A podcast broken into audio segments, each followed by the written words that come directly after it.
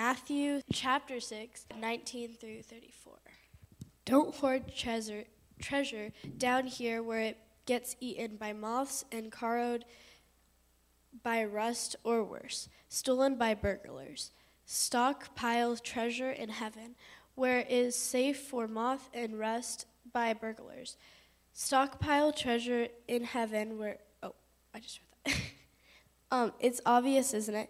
The place where your treasure is, is the place where you want to be most, and up and end up being. Your eyes and windows into your body. If you open your eyes wide in wonder and belief, your body fills up with light. If you if you live squinty-eyed in greed and distrust, your body is musty cellular. If you pull the blinds out your, on your windows, what is dark life you will have. You can't worship two gods at once. Loving one God, you'll end up hating the other. Adoption of one feeds contempt from the other. You can't worship God and money both. If you decide for God, living a life of God worship, it follows that you don't fuss about what's on the table at meal times or whatever the cloths in your closet are in fashion. There's, mo- there's far more to your life than the food that you put in your stomach, more to your outer appearance than the clothes you hang on your body. Look at the birds, free and unfettered, not tied down to a job description. Description. Careless in the care of God, you are ca- and you count far more to God than birds. Has anybody has anyone by fussing in front of a mirror ever gotten taller by so much as an inch? All the time and money wasted on fashion, do you think it makes that much of a difference? Instead of looking at the fashions, walk out into the fields and look at the wildflowers. They never pimp or shop, but you have but you have but have you ever seen color and design quite like it? The ten best dressed men and women in the country look shabby alongside them. If God such much gives such attention to the appearance of wildflowers, most of which are never even seen, don't you think God will attend to you? Take pride in you.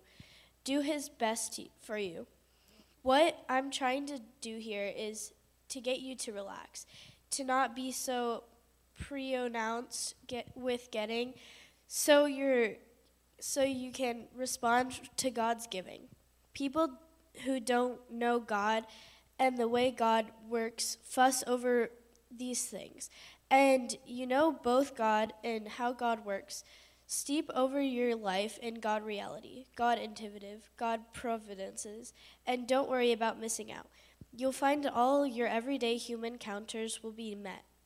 Give your entire attention to what God is doing right now and don't get and don't get worked up about may or may not happen tomorrow.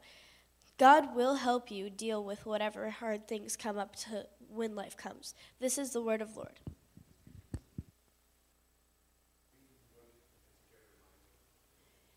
Let me say before I dive into this text, I am going to talk about the decision on Friday, but I'm going to talk about it at the end. And let me say this as well. This was a very hard sermon for me to put together. Um, It just was. So I pray that you will listen prayerfully and with graciousness. And I pray that we will just open up our minds to hear what God might be trying to say in spite of all the things going on and um, how this sermon ties in to the things that are going on. So, Treasures in Heaven, I said on Facebook this week that this week's sermon stepped all over my toes, and it did. And um, I, you know, I do like my things. I don't know if you can tell or not, but I enjoy clothes. I enjoy shoes. I like jewelry and makeup. I like all those things. Um, But what this particular passage was speaking to me about was how much does my enjoyment of these things tie me down to them? What are my motivations for accumulating more and more? And I'm going to ask you to ask yourself those questions too this morning. Because it was helpful for me to get introspective this week. And it was helpful for me to ask myself do I find grounding in any of these possessions that I own? And I had to say, I came up short. Because a lot of times my motivations are off. Um, I am a partial Enneagram 3, and we're about to have this Enneagram conference in July for those of you who are interested in digging, in this, digging into this matter more. Uh, I'm an Enneagram 4, but I'm a, I have a wing of a 3 and a 5. Part of my 3 wing is I like to look good. I like to look cute. I would rather you I would rather not come up in here on a Sunday morning and wear a ball cap and a t-shirt and teeny shoes. Even though that doesn't matter at all. But I have to ask myself, is that what is necessary? What are my motivations for that? I had to own up to that part of myself this week that I like to look good. And what motivates me to feel that way, to need, to have that need of looking good? What do I really think that a new dress will do something for me than not buying the new dress won't? There's something missing inside if I need validation from a possession to feel good about myself. And you and I both grew up in a society that told us we need this thing or that thing to feel good, to find happiness and joy, to look a certain way. We grew up with commercials and ads and magazines and billboards that told us that their thing is the one that'll do it. If we have this, we'll be happy, we'll find joy. This book that I'm reading by Susan Cain called Quiet, thank you, Holly, by the way, it's really good. She talks about how. Uh, advertisers throughout eons have appealed to our that our nature of wanting to have things. She, this is, she talks about this. Uh, uh, this is in 1921 about a soap ad. These ads reminded women that their success in the dating game depended not only on looks but on personality. In 1921, a Woodbury soap ad showed a crestfallen young woman home alone after a disappointing evening out. She had longed to be successful, gay, and triumphant, the text sympathized. But without the help of the right soap, this woman was a social failure. Ten years later, Lux Laundry Detergent ran a print ad featuring a plaintive letter written to Dorothy Dix, the dear Abby of her day. Dear Miss Dix, read the letter, how can I make myself more popular? I'm fairly pretty and I'm not a dumbbell, but I am so timid and self conscious with people. I, am always sure they're not going to like me. Miss Dix's answer came back clear and firm. If only Joan would use Lux detergent on her lingerie, curtains, and sofa cushions, she would soon gain a deep, sure inner conviction of being charming. We know those ads, right? Right? We do. Now, when Jesus speaks of treasures, he's not just speaking of treasures in general, he's talking about hoarding treasures. There's a difference, just like the message translates for us. Do not hoard treasures. Jesus is not telling us don't enjoy your lives.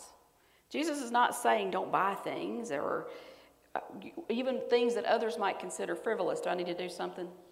Okay. Uh, Jesus is not saying don't take vacations, and Jesus is not saying don't put a swimming pool in your backyard. Jesus is talking about hoarding things. And Jesus, once again, just like he has been in this Sermon on the Mount, he's looking for our motivations. The definition of a hoard or, hoard is a stock or store of money or valued objects, typically one that is secret or carefully guarded to hide or store away. Now, why would we hoard treasures? I think probably one of the biggest reasons is fear, right? Like if we're if we're, we, we have a fear of not having enough, we fear the future, we fear of not being able to provide, provide for our families. And these are all valid concerns and things we should think about. We should consider those things, those are real. We, we should be doing a better job of saving. We should be doing a better job of budgeting and, and examine unnecessary spending that we could tighten up on. I'm not looking at you, Terry. The problem is not a savings account or a 401k, it's hoarding when others need what we have, what we have been hoarding, and we won't let go because of fear that we won't have enough. That's what Jesus is talking about. Toilet paper, that's right. Y'all remember that one just a couple of years ago, right? Formula. Of course, there's other things going on with that too, but but there's also the fear of people not liking us if we don't have the right stuff, if we don't look a certain way, the fear of being left, left out or being ridiculed. Those are real too, but they don't add much value to our soul if we are led by those kind of fears. Accumulating more and more stuff can be rooted in fear. And that was hard for me to confront this week. Jesus, in these few verses, is telling his disciples, You don't have a reason to fear in this way. I don't have a reason to hoard treasures to accumulate more and more stuff. I'm reasonably confident that I will always have enough, what I need. I'm reasonably confident that I will be able to provide for my family. I'm reasonably confident of those things. But what about those around us who genuinely don't? I think this is, Mike, what you were getting to. How do you say this to someone who doesn't have the things they need? How do you say this with a straight face to them? How do we straight face tell an unsheltered friend, don't worry about what you don't have? Jesus says he clothes the flowers and the birds and feeds them. You're going to be just fine. How do we do that? How do we straight face tell a pregnant 14 year old who's alone, hungry, and desperate, don't worry about how you'll feed this baby? Don't worry about how you feed your, how you'll feed yourself. God will feed you. How do we tell a woman who is in an abusive marriage, just leave? God will take care of you. How can we do that? Well, we've done it. I've done it. Every time we prioritize things, stuff, possessions over people, we have said that. Every time we have an opportunity to help someone who has less than us, and we choose to look the other way or judge that person for being in the state that they're in, instead of helping them, we have said that. And off in our own little la la land we go, and Jesus weeps. If someone has a need, and if we have the resources to meet it, we should. No qualifiers. That is what it means to seek first the kingdom of God.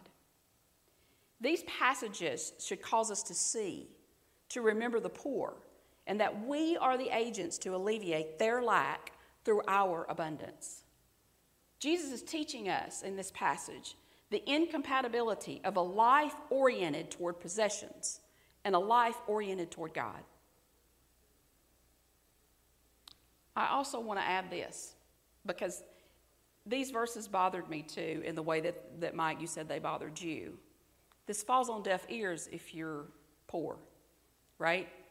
I, got to worry about how to feed my kids the next meal. One of the commentaries that I read explained it this way, and this was so eye opening and even revolutionary for me to see these scriptures in a different way. Jesus knows these disciples don't have any reason to fear about their food or what they'll wear because he knows they have a support system that will take care of them. He is sending them out to all these villages and towns to teach of the kingdom of God and the love of Christ. But he's sending them out to people that he knows will take care of them. He knows that this house and that house and that house in this village where they go, they'll take care of them. They're going to, they're going to put them up for the night. They're going to feed them dinner. If their shoes wear out, they'll find somebody to fix them. Jesus is speaking to a group of people who knows, who he knows will have those things.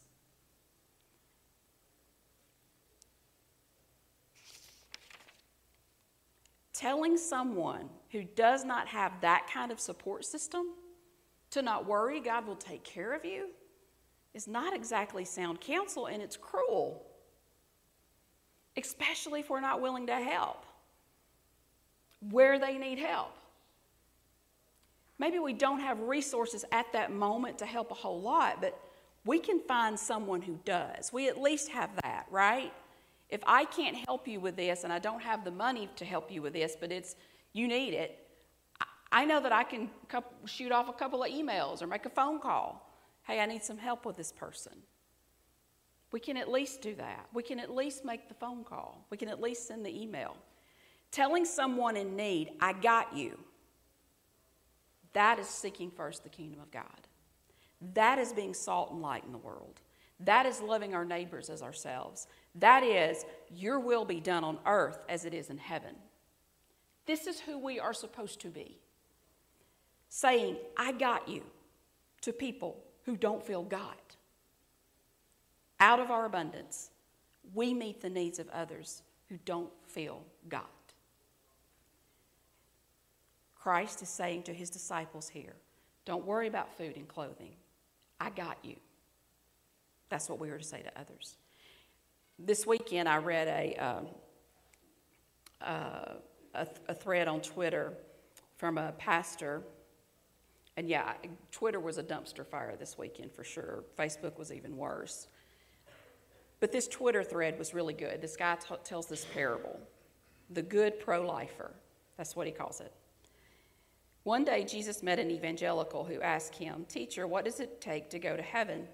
Jesus responded, You know the commands love the Lord your God and your neighbor as yourself. Do this, and you have a place in the kingdom. The evangelical, seeking to justify his culture war resentments, asked, Yes, this, I'm pro life. So what about our rights as Americans? And Jesus said, One day a woman was crossing state lines to get an abortion and got in a car wreck. A church bus, a pastor, and a politician passed by. The people on the bus saw her Biden 2020 stickers and knew what she was doing.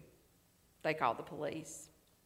The pastor slowed down, but once he saw a woman alone, he knew he shouldn't be seen alone with her and he drove past.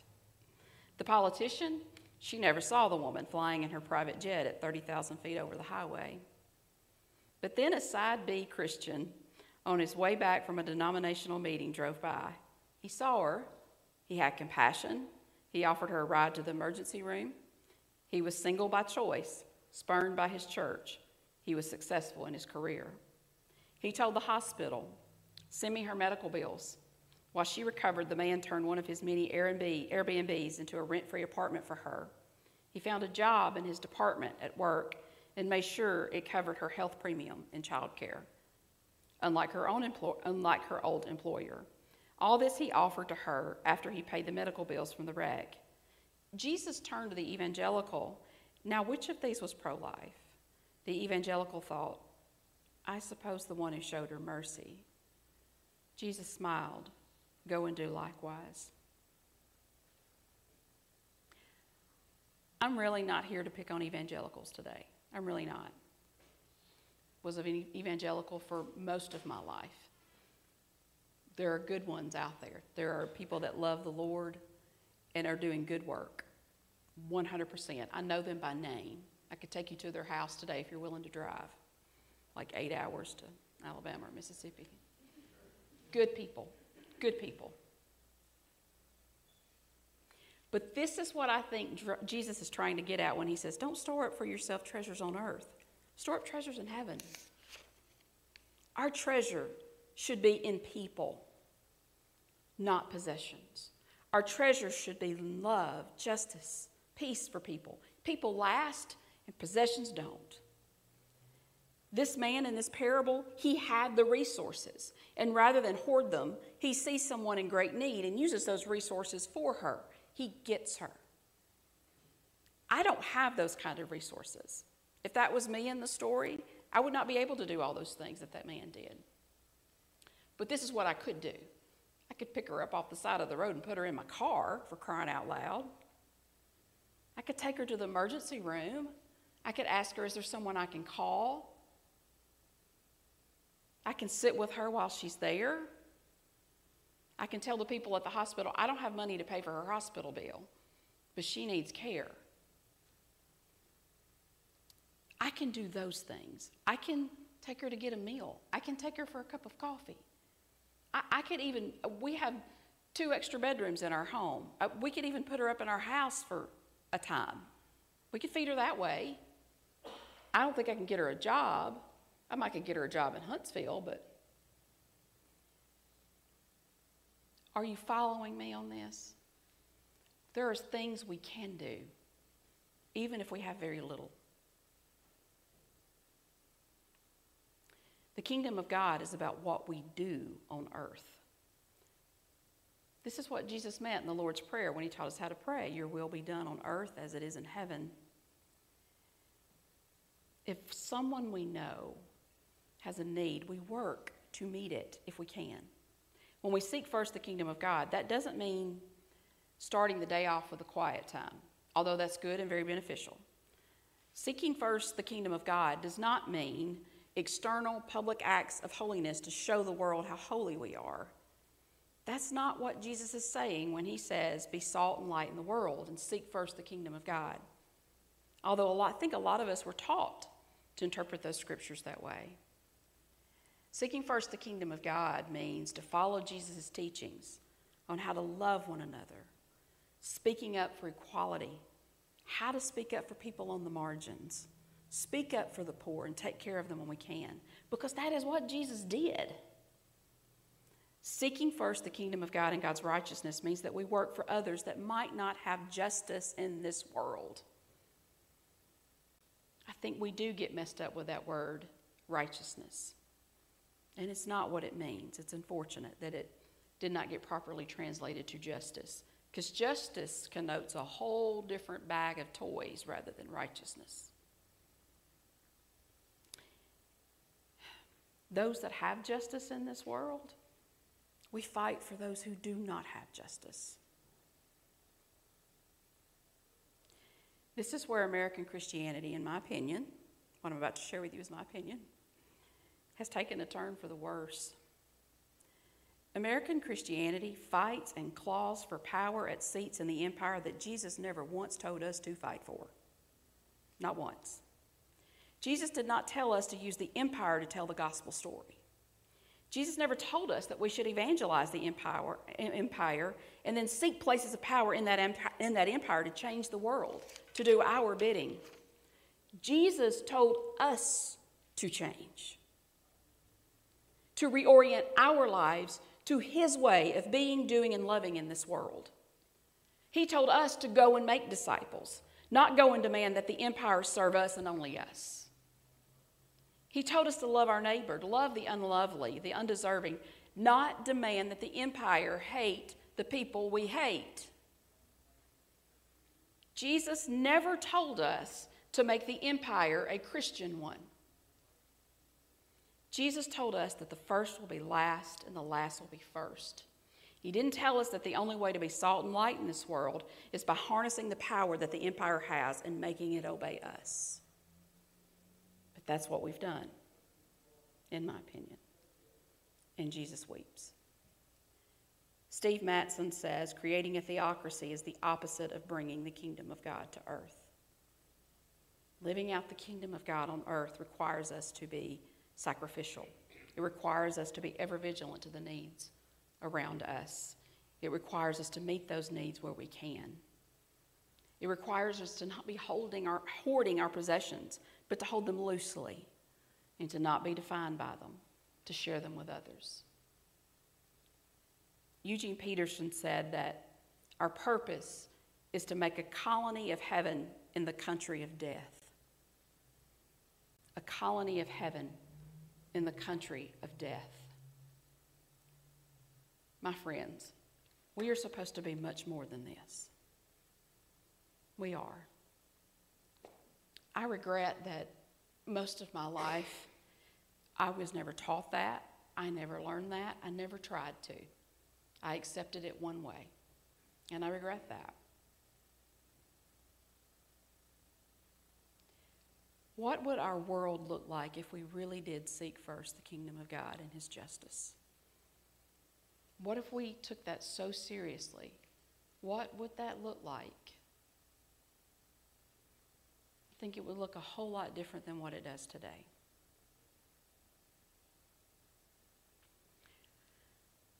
I saw people all over Facebook and Twitter on Friday saying that, all right, church, now we have to rise up and take care of these women.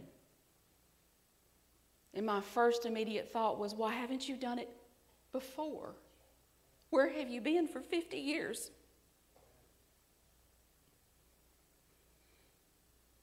Where? This is the 12th church that I've been in in my lifetime. In all 11 churches before this church, not one time have I seen a budget line item to help unwed mothers, to help foster care programs. Not one. And those same people are now screaming, We've been doing it for 50 years. The hell you have. You have not. You have not.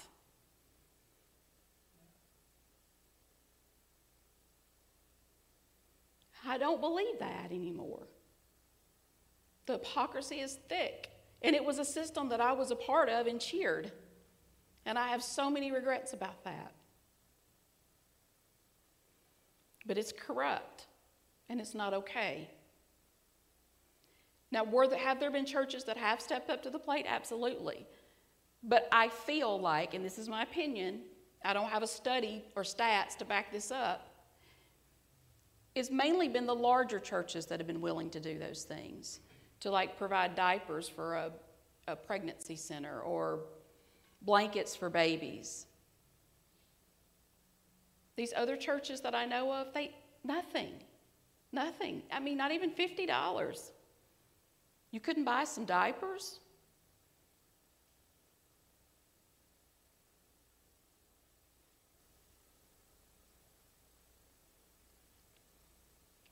So, what do we do now? What do we do now? I don't have the best answer for that. I really don't.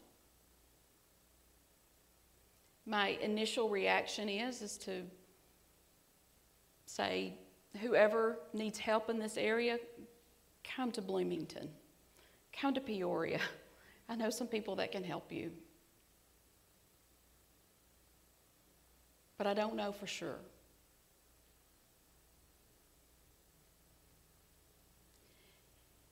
And so I've given myself a couple of minutes to kind of lament and give you my feelings about it.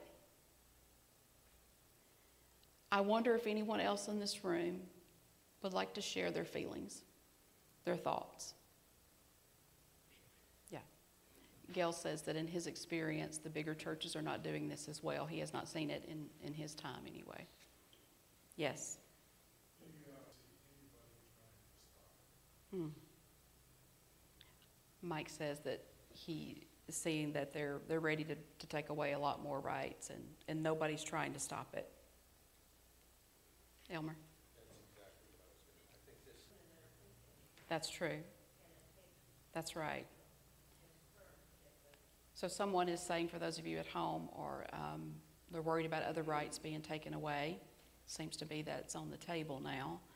Um, some other person said that um, she could have had an abortion. She chose not to. And the shame from the church that she felt was uh, a catalyst for that, and that for us to be truly pro life, we've got to do a better job at how we um, handle those things. And, and someone else mentioned rightly, uh, there's another person in this party that gets to go get, you know, gets away with it scot free, and that's the male. And I, and I know that not all males are like that. I get it. That's not it. It's not. Yes.